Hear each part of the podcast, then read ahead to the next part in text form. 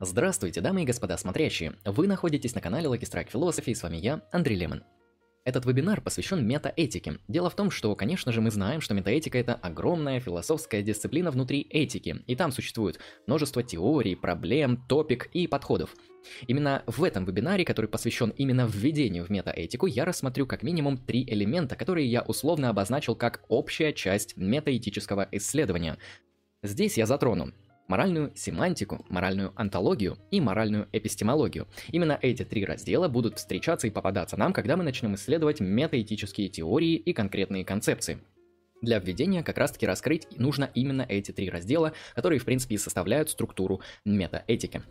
Хорошо, Прежде чем мы начнем как раз таки с этим всем разбираться, я хочу поставить некоторый центральный вопрос, который не то чтобы является основным и главным для метаэтики, но действительно значительным и, я бы сказал, удобным для того, чтобы его обозначить центральным. Это вопрос, который мы можем сформулировать следующим образом. Что мы имеем в виду, когда произносим моральные высказывания? Для нас, в принципе, абсолютно очевидно, что в нашей жизни мы постоянно используем моральные высказывания – мы говорим, что кто-то поступил неправильно, что какой-то поступок является аморальным, что какое-то политическое решение является несправедливым. Мы буквально, если не каждый месяц, не каждую неделю, то надеюсь, что каждый день используем моральные высказывания с теми или иными целями. И метаэтика – это и есть тот самый раздел философии, который пытается понять, что же мы имеем в виду, когда используем моральные высказывания. Хорошо, теперь давайте поймем, где же находится метаэтика и чем она занимается. Ну, философия это довольно большая область, и в ней содержится огромное множество дисциплин. В философии есть такой раздел, как теория ценностей. Она включает в себя, как ни странно, этику. Наравне с этикой в теорию ценностей также входит политическая философия, эстетика и много чего еще. Теория ценностей включает в себя тот самый раздел этика. В разделе «Этика» также есть внутреннее деление. Есть нормативная этика, которая объясняет, как нам правильно поступать и действовать и жить. Есть Прикладная этика, которая пытается объяснить, как те или иные нормативно-этические теории мы можем применять в конкретных ситуациях. Например, проблема абортов, смертной казни, теория справедливой войны – это все вопросы прикладной этики. Наравне с этими разделами существует не менее важный и часто забываемый – это раздел метаэтика. Метаэтика как раз-таки пытается осмыслить некоторую фундаментальную структуру и основания наших моральных высказываний, и что они вообще значат, и могут ли они что-либо значить. Исходя из этого, мы можем определить метаэтику следующим образом. Итак, дефиниция.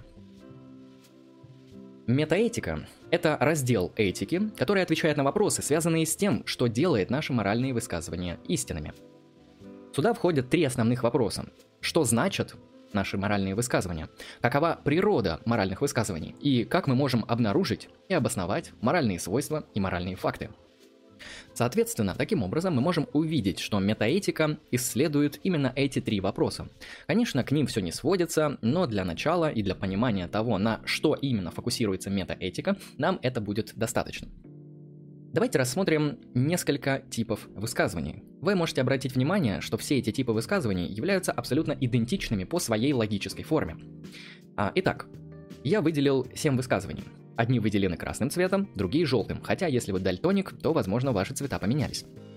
Итак, первые три высказывания. Дом в высоту 30 метров. Маша является музыкантом. Автомобиль стоит на улице. Как мы видим, все подобные высказывания по форме представляют из себя субъект и предикат. Да, S есть P. Маша музыкант на уровне логического анализа языка будет выглядеть как S является P. То есть есть некоторый субъект, который имеет свойство P. В данном случае Маша имеет свойство быть музыкантом. В то же время давайте рассмотрим еще несколько высказываний. Кража аморальна, благотворительность моральна. Этот судья справедливый, Маша слишком труслива. Мы видим, что все подобные высказывания являются точно такими же по форме. Дело в том, что зачем нам нужно вообще это разграничение и зачем я привел эти примеры. Я хочу вам показать, что моральные суждения и суждения о фактах по своей структуре являются очень схожими. Когда мы говорим, что кража аморальна, по форме мы опять же говорим, что есть некоторый субъект. В данном случае это действие, которое представляет из себя кражу. И у этого действия есть некоторое свойство – быть аморальным, и это моральное свойство. Как мы видим, этические суждения по форме чаще, часто похожи на фактические суждения. И именно это вставляет множество палок в колеса в нон-когнитивистские теории, которые пытаются показать, что там все иначе. Но об этом, конечно же, всем позднее. Для нас на самом деле фундаментально важно отграничивать суждения о фактах и суждения о ценностях. Именно потому, что нормативные суждения, ценностные суждения относятся к сфере этики, а все остальные к чему-то другому. В данном случае желтым подчеркнуты именно моральные суждения. Как вы видите, по форме они очень схожи с фактическими. Это держите у себя в голове. Итак, теперь, когда мы примерно поняли и уловили интуицию, мы поняли, что мы часто в своей жизни используем моральные высказывания. Мы видим, что моральные высказывания по форме на самом деле во многом и часто идентичны высказываниям о фактах, и как будто они выглядят таким образом, что сказываются об устройстве мира. То есть э, можно предположить, что в мире есть некоторые моральные свойства, которые присущи некоторым объектам. Да, например, свойство такого объекта, то есть действия, как кража, быть аморальным. Но об этом позднее. Давайте теперь рассмотрим ту самую структуру метаэтики, на которой мы сегодня и сосредоточимся. Соответственно, структура метаэтики включает моральную антологию, моральную эпистемологию и моральную семантику. Для тех людей, кто не знает, что такое антология, эпистемология, семантика, я кратко проясню, ну, я, конечно, уверен, что многие знают, но все же. Антология — это у нас раздел философии, который изучает бытие, то, что существует, Эпистемология изучает те вопросы, которые связаны с познанием, сознанием, не с сознанием, а с знанием, то есть отвечает на вопрос, что такое знание, как мы можем получить знания и так далее. Это эпистемология, теория познания. И есть, конечно же, моральная семантика и раздел философии языка, который мы можем обозначить как семантика. Семантика, конечно же, чаще исследуется лингвистами, но философам тоже подобная дисциплина интересна. Семантика чаще всего отвечает на вопросы о значении, о некоторых э, свойствах языковых пропозиций, ну и вообще буквально ставит вопросы о том, какова природа языка и что это такое. Хорошо, мы выделили три области, которые включаются в структуру метаэтики. Антология, эпистемология, семантика. Моральная. Хорошо. Давайте теперь посмотрим, какие вопросы поднимают данные разделы. Начнем с моральной семантики, потому что она логически нам пригодится первой. Моральная семантика задает вопрос, каково значение моральных высказываний? То есть философия языка морали пытается ответить на вопрос о значении наших моральных суждений. Моральная антология, или ее еще можно обозначить как метафизика морали, но обычно используют слово моральная антология, задается вопросом о том, какова природа моральных высказываний. То есть, грубо говоря, наши моральные высказывания, например, могут отсылать на какие-то факты. И вот какова природа этих фактов? Они носят физический характер, не физический, они даны Богом, они являются предписаниями сообщества, они могут быть зависимы от наших личных мнений и так далее. Это все вопросы моральной антологии, то есть вопросы о том, какова природа моральных высказываний. Моральная эпистемология или эпистемология морали ставит следующий вопрос. Как мы можем обнаружить и обосновать те или иные моральные свойства? То есть, если моральные факты существуют, и мы приняли такую антологическую позицию, вопрос, как мы можем их обнаружить, как мы можем знать, что то или иное действие, тот или иной поступок, та или иная черта характера является морально правильной или морально неправильной. Какие способы познания моральной реальности существуют? Все это включено в вопросы моральной эпистемологии. Хорошо, мы увидели, что эти три раздела метаэтики занимаются своими вопросами. Антология отвечает на вопросы о природе моральных суждений, эпистемология отвечает о том, как мы можем познавать моральные факты, а семантика говорит о значении тех или иных наших моральных суждений. Давайте же теперь начнем рассматривать каждую из этих областей по очереди и понимать, стараться разобрать те или иные метаэтические позиции, которые включены во всю эту мешанину. И, грубо говоря, сейчас мы будем анализировать, отделять одно от другого, чтобы понять, какой вопрос кем исследуется и какие позиции в метаэтике существуют по поводу того или иного кейса. Мы начнем с моральной семантики. Моральная семантика, как мы помним, задает вопрос, могут ли моральные высказывания быть пропозициями? Итак, напомню, что пропозиция – это такое предложение, которое может быть истинным либо ложным. И здесь, моральной семантике, Задавая вопрос о том, могут ли моральные высказывания быть истинными либо ложными, нас встречают два противоборствующих лагеря. Когда я вам их раскрою, вы сразу можете занять один. И продвигаясь по этому вебинару, вы кратко сможете на самом деле уже сформулировать даже свою метаэтическую позицию, а, отдавая предпочтение тому или иному лагерю в процессе анализа метаэтической теории.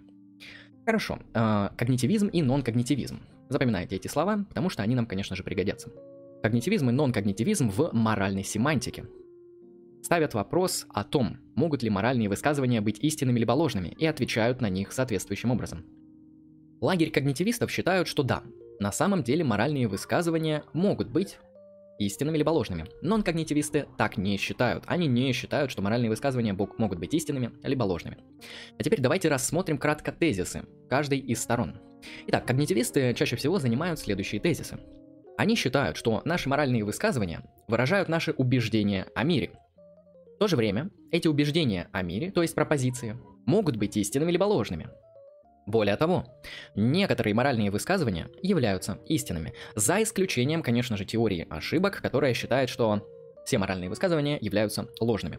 Это тоже держите в голове, потому что теория ошибок это очень необычная метаэтическая теория, которая вроде вписывается во всю метаэтику, а вроде не вписывается. В общем, с ней возникают небольшие проблемы, но сама теория довольно важная и фундаментальная.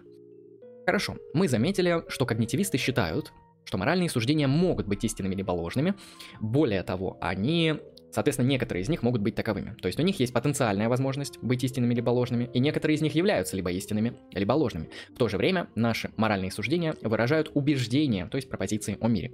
Напомню, что убеждение, или с английского beliefs, верование, это некоторое наше психологическое, ментальное состояние, которое претендует на описание некоторых положений, некоторого положения вещей в мире.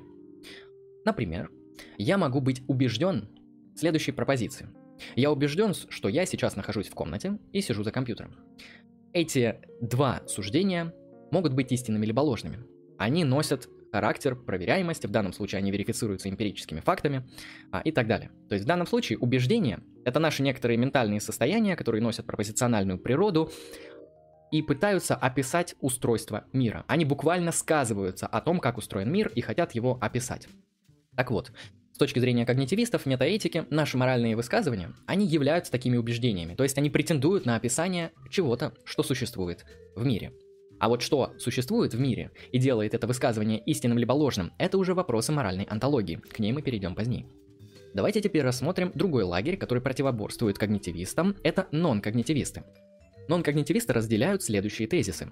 Они считают, что моральные высказывания не выражают наших убеждений о мире. В то же время, моральные высказывания не могут быть таким образом истинными либо ложными.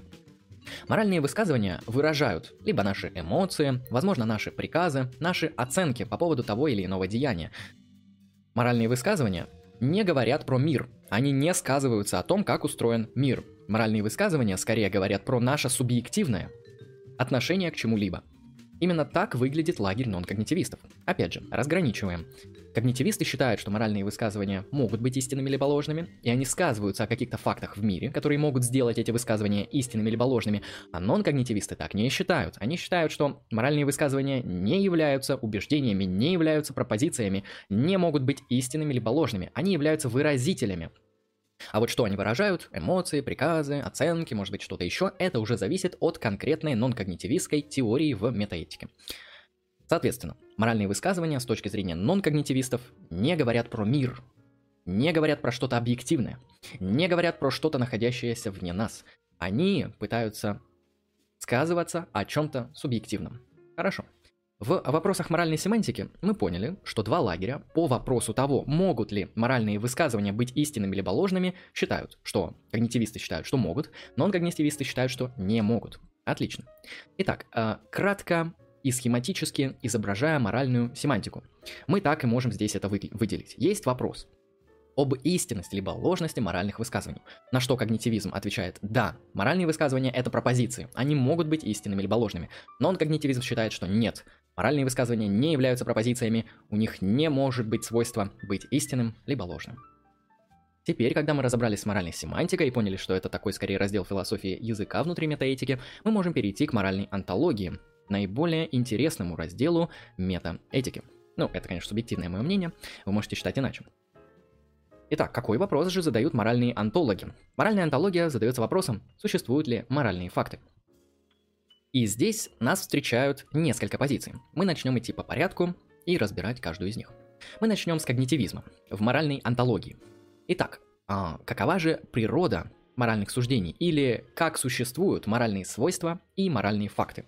Именно этот вопрос нам нужно задать и начать на него каким-то образом отвечать. В первую очередь мы встречаем две позиции, которые коррелируют с когнитивизмом в вопросах моральной семантики. А, к нон-когнитивизму мы перейдем позднее. Это позиция объективизма и субъективизма. Иногда их еще называют реализм, то есть объективизм это реализм, который считает, что моральные факты реально существуют, и субъективизм, который считает, что тоже моральные факты существуют, но они зависят от каких-то условий, они релятивны. Поэтому объективизм, он же реализм, и субъективизм, он же релятивизм, это первые позиции, которые нас встречают в вопросе моральной антологии. Давайте по порядочку их все рассмотрим и попытаемся понять, что хотят сказать те или иные моральные антологи в данном кейсе и в данном вопросе. Соответственно, объективисты или реалисты разделяют несколько тезисов. Первый. Моральные высказывания являются убеждениями. Это тезис из моральной семантики. Если они являются убеждениями, то они могут быть истинными либо ложными. Хорошо. Второй тезис, который они также разделяют.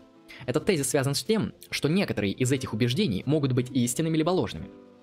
Третий тезис, который важен для объективизма, связан с тем, это фундаментально важно, это и есть суть объективизма. Истинность либо ложность наших моральных убеждений определяется независимым от разума положением вещей. То есть в мире существуют какие-то объективные, реальные факты, которые не зависят от нашего разума, и они делают наши моральные суждения истинными либо ложными. С точки зрения объективизма существуют объективные моральные факты. Здесь нужно кратко отделить объективистов и субъективистов. То есть в чем вообще их разница? Дело в том, что эти термины в философии являются сверхнагруженными, поэтому мне придется прояснить, в каком значении сами исследователи метаэтики используют эти слова и в каком значении использую здесь я, их в данном вебинаре. Под объективизмом или под объективностью чаще всего понимают такие вещи, которые не зависят от нашего разума. Они имеют некоторое автономное, самостоятельное существование, независимо от нашей ментальности, она от нашего мнения о них, от наших желаний, чувств и так далее. То есть они буквально независимы от разума. В то же время субъективные вещи, наоборот, являются такими вещами, которые зависят от нашего разума. Именно в этом значении я использую эти слова в данном вебинаре и никак иначе. Хорошо. На какой позиции стоят субъективисты или релятивисты? Как мы увидели, объективисты считают, что существуют объективные моральные факты. В то же время субъективисты считают, что существуют субъективные моральные факты. Хорошо. В данном случае мы видим, на данном слайде изображено то, что субъективисты и объективисты разделяют первые два тезиса, но третий тезис у них расходится. Опять же, субъективисты считают, что моральные высказывания являются убеждениями, то есть они могут быть истинными либо ложными. Более того, некоторые из этих убеждений могут быть истинными либо ложными. Третий момент, который уже здесь различен, и его также важно подчеркнуть и запомнить для того, чтобы понять, что такое субъективизм. Истинность, либо ложность моральных убеждений определяется зависимым от разума положением вещей. То есть существуют субъективные моральные факты. Хорошо. Мы видим, что данные две теории постулируют существование моральных фактов. Однако объективисты считают, что эти моральные факты не зависят от разума, а субъективисты считают, что они зависят от разума. Опять же, когда мы перейдем к рассмотрению конкретных метаэтических теорий, мы поймем, как это все работает и зачем оно все нужно. Пока что старайтесь держать в голове чисто теоретическую и абстрактную структуру, которую мы потом будем применять уже к некоторым конкретным теориям, объясняющим моральную реальность. Объективизм и субъективизм. Мы их раскрыли. Но что же делать нон-когнитивистам? Если мы приняли нон-когнитивизм в моральной семантике, то какие у нас будут кейсы, какие у нас будут тезисы в моральной антологии, что нам будет релятивно, простите, не релятивно, а релевантно разделять? если мы являемся нон-когнитивистами. Здесь вопрос довольно несложный, и ответ на него довольно простой. Как мы помним, моральный реализм, он же объективизм, считает, что моральные свойства существуют независимо от человеческого разума и от наших мнений о них. В то же время моральный релятивизм или субъективизм считает, что моральные свойства существуют зависимо от человеческого разума и от наших мнений о них. А вот моральный нигилизм это как раз-таки третья позиция в моральной антологии, считает, что моральных фактов не существует. Моральные свойства не существуют, их онтологически нет. Соответственно, если нет моральных свойств, то и нету моральных фактов. В данном случае в вопросах моральной антологии коррелируют с нон-когнитивистскими позициями в моральной семантике, такие онтологические позиции, а точнее одна онтологическая позиция, как моральный нигилизм.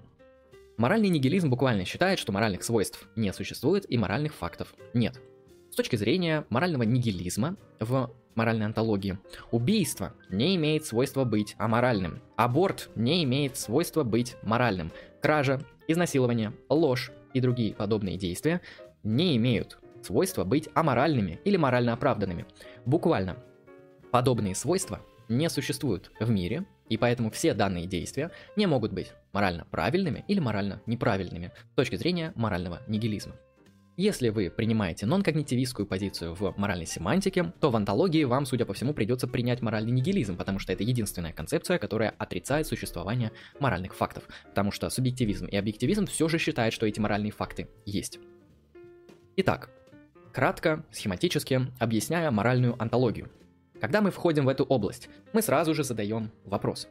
Существуют ли моральные свойства и моральные факты?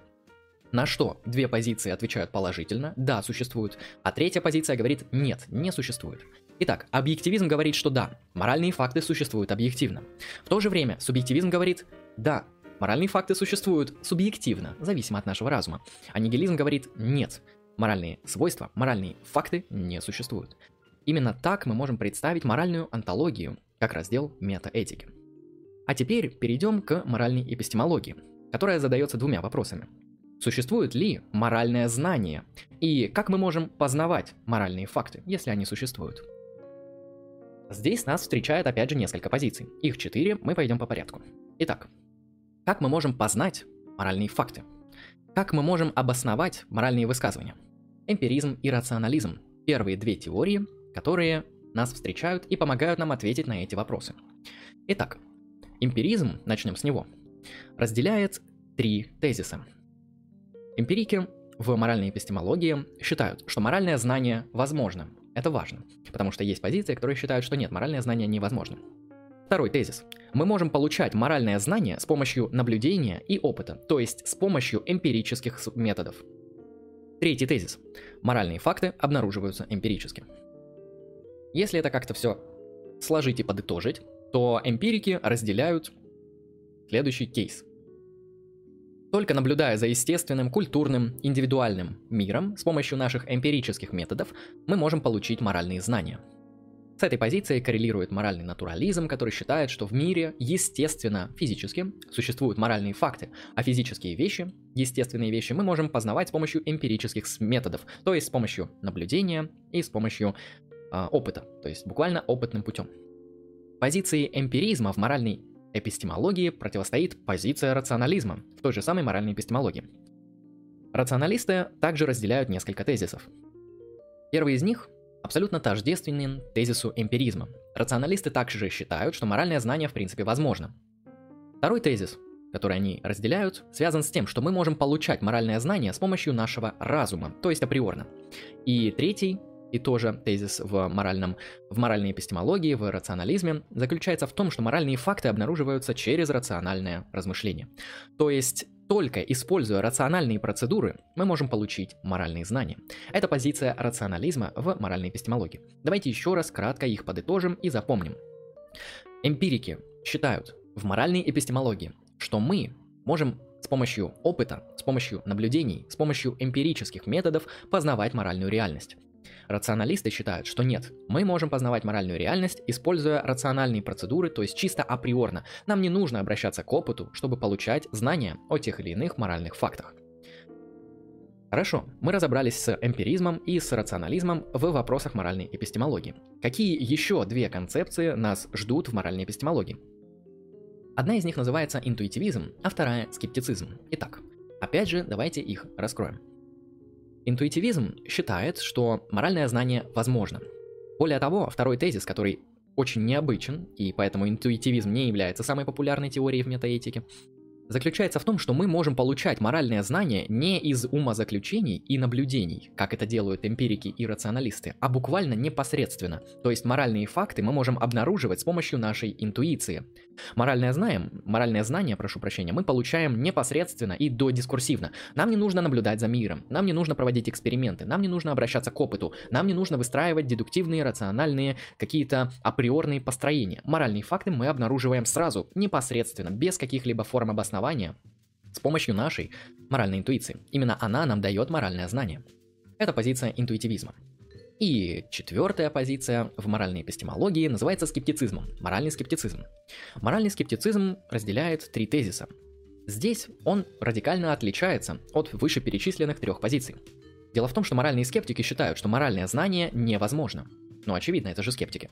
Более того, мы не можем познавать моральную реальность, и моральных знаний в принципе не существует. То есть, даже если, чисто гипотетически, моральные факты онтологически существуют, то моральный скептицизм в моральной эпистемологии считают, что мы никаким образом не можем их познать. Мы не можем достичь знаний по поводу тех или иных моральных фактов. То есть буквально моральное знание невозможно. Соответственно, интуитивизм, скептицизм, эмпиризм и рационализм. Это четыре теории в моральной эпистемологии. Каким образом они отвечают на вопрос о том, существует ли моральное знание? Как мы увидели, три из них отвечают положительно. Да, существует, четвертая позиция говорит нет.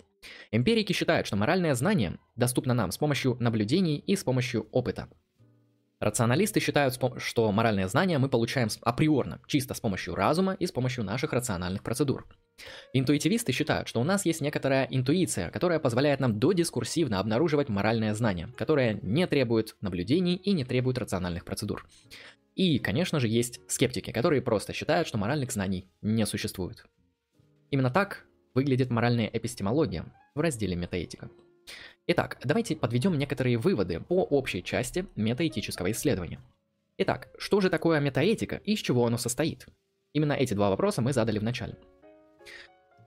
Подводя итог и делая вывод, мы можем сказать, что метаэтика, где она вообще находится?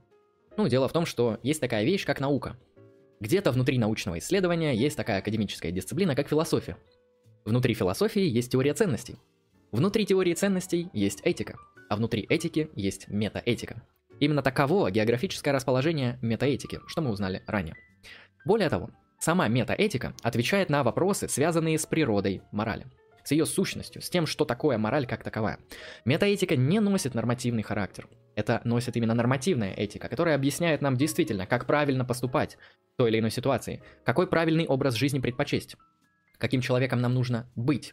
Это вопросы моральной нормативной теории. Она нам объясняет, как нам жить и что нам делать.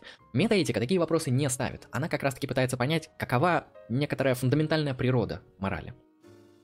В структуре мы обнаружили, что метаэтика делится на три раздела на моральную семантику, моральную антологию и моральную эпистемологию. Моральная семантика была представлена двумя теориями – когнитивизмом и нон-когнитивизмом, которые задаются вопросом о том, могут ли моральные высказывания быть истинными либо ложными. Когнитивисты считают, что да, нон-когнитивисты считают, что нет. Моральная антология была представлена тремя теориями – объективизмом, субъективизмом и нигилизмом. На вопрос о том, существуют ли моральные факты, вопрос моральной антологии, объективизм и субъективизм отвечают положительно. Да, существует, а нигилизм отрицательно. Нет, не существует. Третий раздел «Моральная эпистемология», который мы только что разобрали, представлен четырьмя теориями. Эмпиризм, рационализм, интуитивизм, скептицизм. На вопрос о том, как мы можем получить моральные знания, три из них отвечают положительно, а скептики отвечают нет. Моральных знаний не существует. Давайте теперь рассмотрим, помимо самой структуры метаэтики, некоторые важные метаэтические кейсы, которые носят фундаментальный характер для метаэтического исследования в целом. Это вопрос гильотины Юма и вопрос аргумента открытого вопроса. Сама гильотина Юма также формулируется как проблема перехода от сущего к должному. А аргумент открытого вопроса также можно назвать натуралистической ошибкой. Эти два довольно важных кейса будут преследовать нас на протяжении всех метаэтических теорий, когда мы к ним уже перейдем. В этом плане давайте с ними, соответственно, разберемся, как-то их сформулируем и посмотрим, как эти проблемы вообще можно обойти, а может быть их и нельзя обойти. Итак.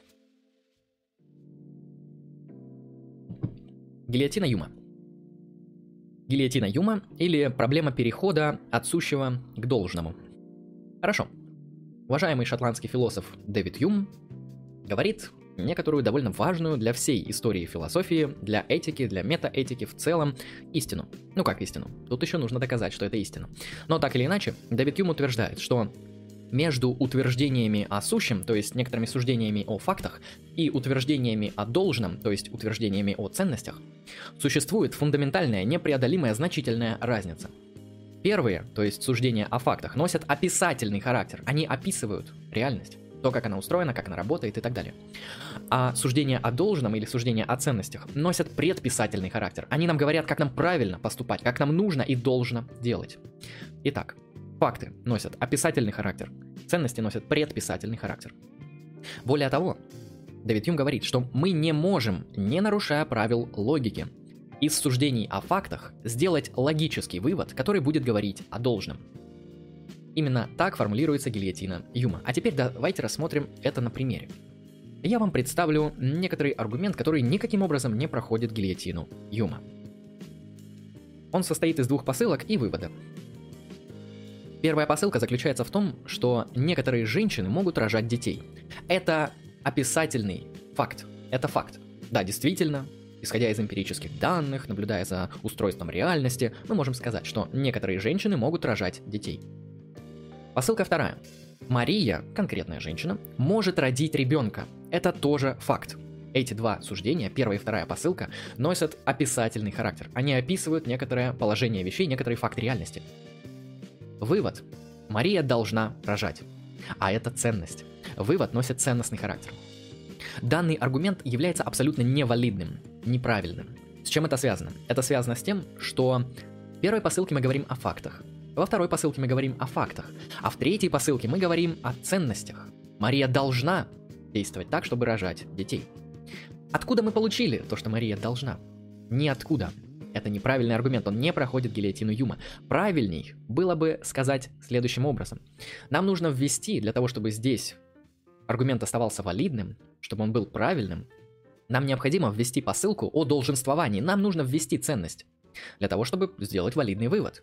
Итак, для того, чтобы разрешить вышеописанную проблему, мы должны составить немножечко другой аргумент, где нулевая посылка будет говорить о ценностях. Например, если женщина может родить ребенка, то она должна родить ребенка. Потом, следующая посылка. Некоторые женщины могут рожать детей. Факт. Мария может родить ребенка. Факт. И вывод. Мария должна родить ребенка. Ценность. Ценностное суждение мы получаем в выводе, но только если мы добавили посылку о долженствовании. То есть для того, чтобы обойти гильотину Юма, нам как минимум в данный аргумент необходимо добавить ценностную посылку, как мы сделали это только что. И именно такой аргумент, в котором есть ценностная посылка, будет валидным, а ранее описанный ни в коем случае. Хорошо, но каким образом мы еще можем обойти гильотину Юма? Если мы не хотим вставлять отдельные ценностные посылки, то что нам вообще может помочь? Ну, дело в том, что гильотина Юма для вообще моральной философии является серьезной проблемой и очень интересным кейсом для исследования. И именно поэтому гильотина Юма подвергалась довольно большой критике в течение уже 200 с чем-то лет. Итак, соответственно, мы можем сказать, что не существует никакой разницы между аналитическими и синтетическими высказываниями. То есть высказывания о ценностях, например, и высказывания о фактах являются взаимосвязанными. Мы не можем их отделить. Когда мы говорим что-то про факты, мы нагружаем это ценностями. Когда мы говорим что-то про ценности, мы нагружаем это фактами. Невозможно провести какую-то четкую дистинкцию между фактами и ценностями. Они взаимосвязаны. Именно поэтому Утверждая что-то фактическое, мы подразумеваем что-то ценностное, и наоборот, эти два типа суждений могут быть связаны. Это один способ который может помочь нам обойти гильотину Юма.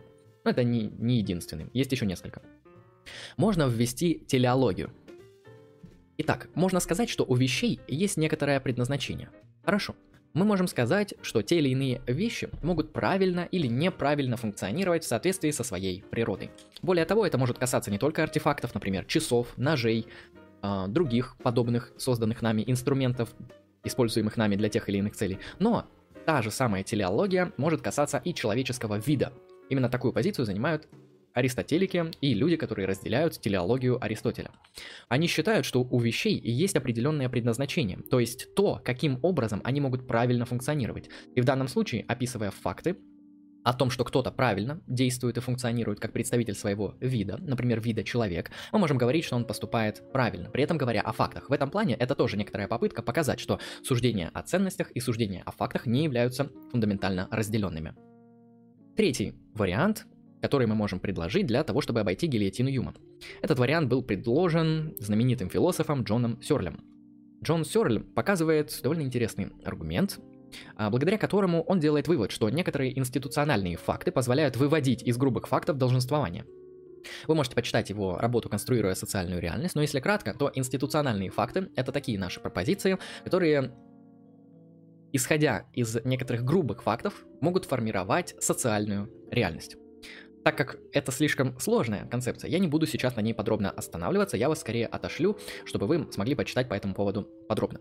То есть из некоторых грубых фактов с точки зрения Джона Сёрля, грубые факты это вот как раз таки вот эти вот точечные, э, простые факты, там, не знаю, стена белая, Иван сказал слово, э, там, Мария это женщина. Вот из подобных грубых фактов э, иногда, используя именно те речевые акты, которые формируют социальную реальность, мы можем формировать долженствование. То есть какое-то происхождение, какие-то странные действия на уровне грубых фактов могут все же формировать долженствование.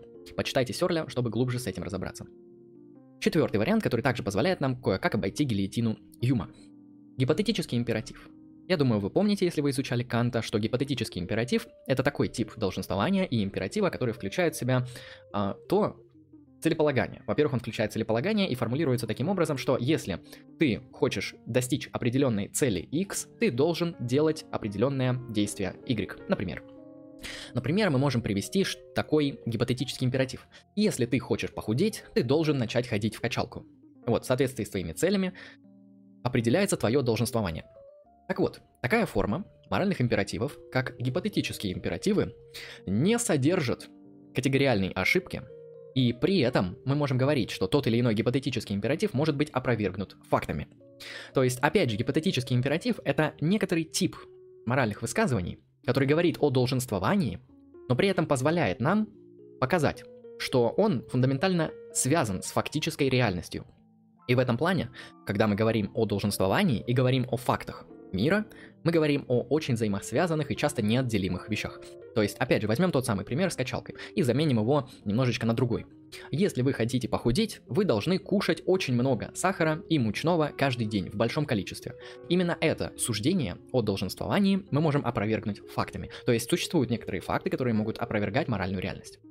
То есть гипотетический императив — это такая вот форма высказываний, которая не содержит категориальные ошибки, но при этом может быть опровергнута фактами. Вот, то есть, как видим, опять же, это некоторая попытка показать, что ценности и факты взаимосвязаны. Их сложно отделить друг от друга.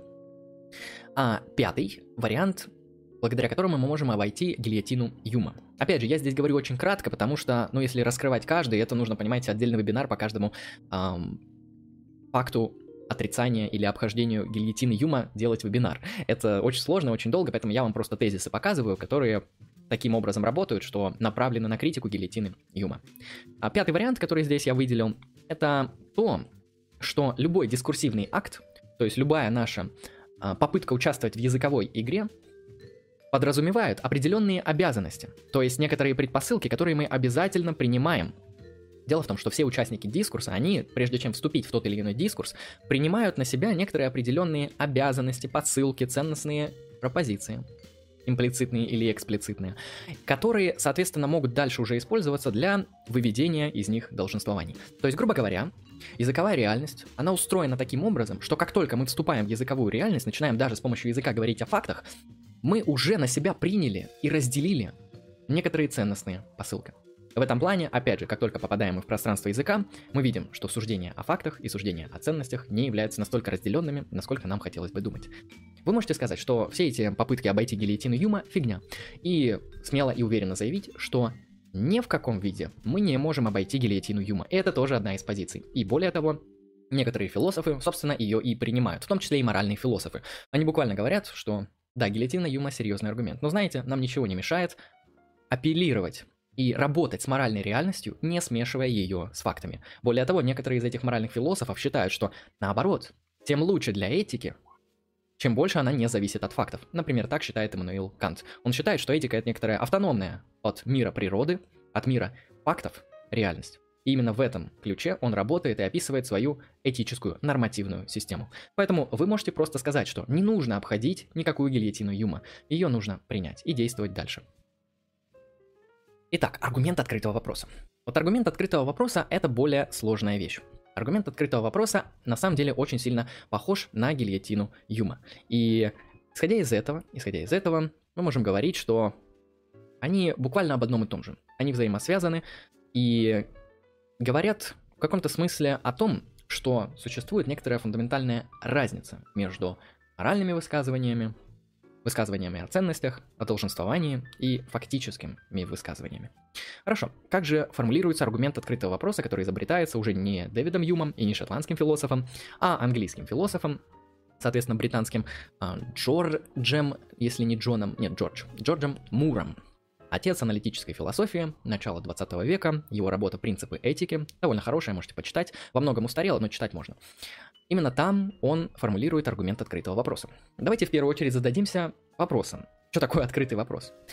Открытый вопрос в лингвистике противопоставляется закрытому вопросу. Давайте приведем примеры, потому что раскрывать здесь, ну, у меня нет компетенции, я не занимаюсь лингвистикой. А так или иначе, открытый вопрос может звучать «Как тебя зовут?». На этот вопрос вы можете ответить по-разному, да? Вы можете на него ответить конкретным именем, псевдонимом или чем-то угодно еще.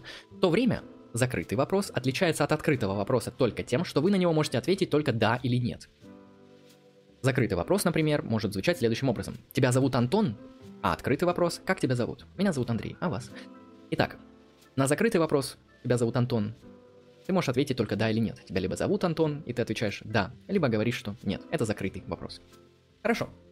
Когда мы поняли, что такое открытый и закрытый вопрос, теперь мы разберемся с аргументом открытого вопроса в метаэтике.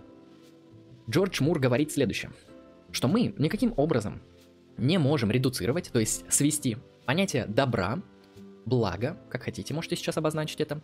А сам Джордж Мур говорит о добре. Мы не можем редуцировать добро до каких-либо естественных свойств и фактов. Почему? Потому что мы всегда сможем осмысленно задать вопрос к нашему полученному в результате редукции результату, является ли этот x добром. А теперь, грубо говоря, мы можем это сформулировать следующим образом. Вопрос о том, является ли естественный объект x добром, всегда является открытым. Именно в этом и заключается аргумент открытого вопроса. Он довольно сложный, сейчас я вам постараюсь его разъяснить на примерах. Например, мы задаем вопрос, что такое добро? Давайте на него как-то ответим. Например, добро это удовольствие. Так считают гедонисты. Что такое добро? Добро это удовольствие. Что такое удовольствие, спросим мы. Удовольствие – это определенное состояние нервной системы X, Y, Z. Но давайте зададим еще один вопрос. Всегда ли состояние нервной системы X, Y, Z является добром? А это уже открытый вопрос. Мы не можем на него однозначно ответить «да» либо «нет». То есть, кратко говоря, аргумент открытого вопроса заключается в том, что такая вещь, как добро, вот это этическое, онтологическое, морально-онтологическое понятие добро, благо, если мы попытаемся его каким-то образом редуцировать, то есть свести каким-то естественным фактам, всегда результат этого сведения, этой редукции будет открытым вопросом. Мы всегда к полученному результату сможем задать вопрос, и он будет осмысленным. Является ли это сведение добром? Как я показал в примере с удовольствием. Это, кстати, пример самого э, Джона Мура. Итак, что такое добро? Добро это удовольствие. Что такое удовольствие? Это состояние нервной системы определенное. Но всегда ли состояние нервной системы, которое вы определили, является добром? Это открытый вопрос. Мы не знаем. Дело в том, что аргумент открытого вопроса э, связан с тем, что мы можем обозначить как попытка морального натурализма обозначить, свои, обозначить свою моральную антологию. Хорошо. Как же мы можем обойти аргумент открытого вопроса? Именно против морального натурализма направлен аргумент открытого вопроса. В принципе, как и гильотина Юма. То есть эти два типа аргументов в основном спорят с одной конкретной метаэтической позиции, с моральным натурализмом. Мы ее рассмотрим в будущем, но кратко, моральные натуралисты считают, что добро, оно каким-то образом сводится или существует естественно. Это не что-то сверхъестественное, это что-то естественное. Итак, а как мы можем обойти аргумент открытого вопроса? Здесь на самом деле не так все сложно. Но для того, чтобы нам это понять, нам нужно сформулировать некоторую метафору. Метафора, аналогия, которая поможет нам разъяснить а, то, что аргумент открытого вопроса не является проблематичным. Итак, кратко, формулируем тезис. Для того, чтобы исследовать добро и благо, нам не необходимо давать его полное и точное определение. То есть нам не необходимо создавать такое определение блага, которое являлось бы закрытым вопросом. Чтобы это понять, чтобы раскрыть этот тезис, давайте рассмотрим аналогию с такой вещью, как здоровье. Хорошо. Как мы знаем, здоровье человека – это сложный, естественный объект. Он изучается медициной, биологией и другими смежными дисциплинами. Однако, такое понятие, как здоровье, 50 лет назад, 300 лет назад, 2500 лет назад понималось совершенно различным образом. 50 лет назад люди считали, что курение полезно для здоровья. Может быть, позднее, конечно, наверное, 70 лет назад, так или иначе, когда-то табакокурение считалось чем-то либо нормальным, либо невредным, либо полезным для здоровья. 300 лет назад медицина представляла из себя совершенно иное. И вопросы о том, что такое здоровье, конечно, были совершенно иные, и концепция здоровья была совершенно другая. Более того, медицина во времена Древней Греции 2500 лет назад носила совершенно чуждый современности характер. То есть медицина премодерна, модерна и современная медицина – разные вещи. То, как они понимают здоровье, совершенно фундаментально, часто чуть ли не противоположно различается. Более того, мы можем индуктивно сделать некоторый вывод, что вероятнее всего понимание того, что такое здоровье, в будущем также радикально изменится. Возможно, наши уважаемые ученые в области биологии, химии, медицины смогут разработать какие-то вещи, которые замедляют процессы старения, которые лечат какие-то болезни, которые сейчас не являются излечимыми. Они смогут каким-то образом омолаживать и эстетически модифицировать, может быть, генетически модифицировать наш организм, причем не только на уровне какого-нибудь эмбрионального развития, но и на уровне уже взрослого человека. Так или иначе, мы можем предположить, что медицина будущего радикально изменится, и то, что понимание здоровья в будущем также будет совершенно иным. Возможно, сейчас столетний человек является долгожителем. Но в будущем, 100 лет, возможно, это будет всего лишь начало жизни. И нормальные люди будут жить по 300 и по 400 лет. Кто знает, кто знает. Это пока что догадки, но я думаю, суть аргумента вы пока понимаете. Понимание здоровья в будущем может радикально измениться, так же, как оно менялось множество раз в прошлом.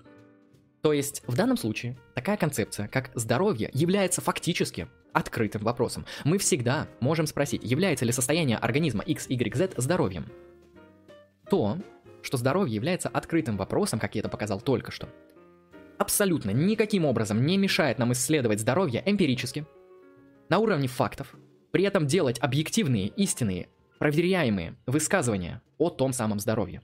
Например, курение с большой вероятностью приводит к раку легких и так далее. Подобные эмпирические высказывания истинные, проверяемые, обоснованные, возможны даже с учетом того, что здоровье является открытым вопросом. Как мы видим, на данной аналогии мы понимаем, что исследуя здоровье, у нас не возникает проблемы с тем, что это открытый вопрос. Дело в том, что добро, благо, если мы разделяем моральный натурализм, работают по тому же самому принципу, что и здоровье. Добро действительно может являться открытым вопросом. Непонятно, какие необходимые достаточные критерии блага. Но то, что мы его можем исследовать эмпирически, например, то, что мы можем делать какие-то объективные истинные предсказания о том, что приводит к благу, что не приводит к благу, это нам абсолютно никаким образом не мешает. То есть добро является открытым вопросом, как и здоровье. Но здоровье прекрасно исследуется эмпирическими науками, и с этим нет никаких проблем. Именно таким образом мы можем обойти аргумент открытого вопроса. На этом я закончу исследование общей части метаэтики. В будущем мы перейдем к исследованию конкретных метаэтических теорий, также кратко по ним пройдемся и разберемся, какая метаэтическая теория что предлагает для описания моральной реальности. С вами был я, Андрей Лемон, вы были на канале Lucky Strike Philosophy. Это был первый вводный вебинар в метаэтику. Всем вам спасибо за внимание, всем вам хорошего настроения. Ставьте, пожалуйста, лайки, оставляйте свои комментарии, пишите свои метаэтические позиции по данному поводу и что думаете вы по поводу метаэтики. Всем удачи и всем пока.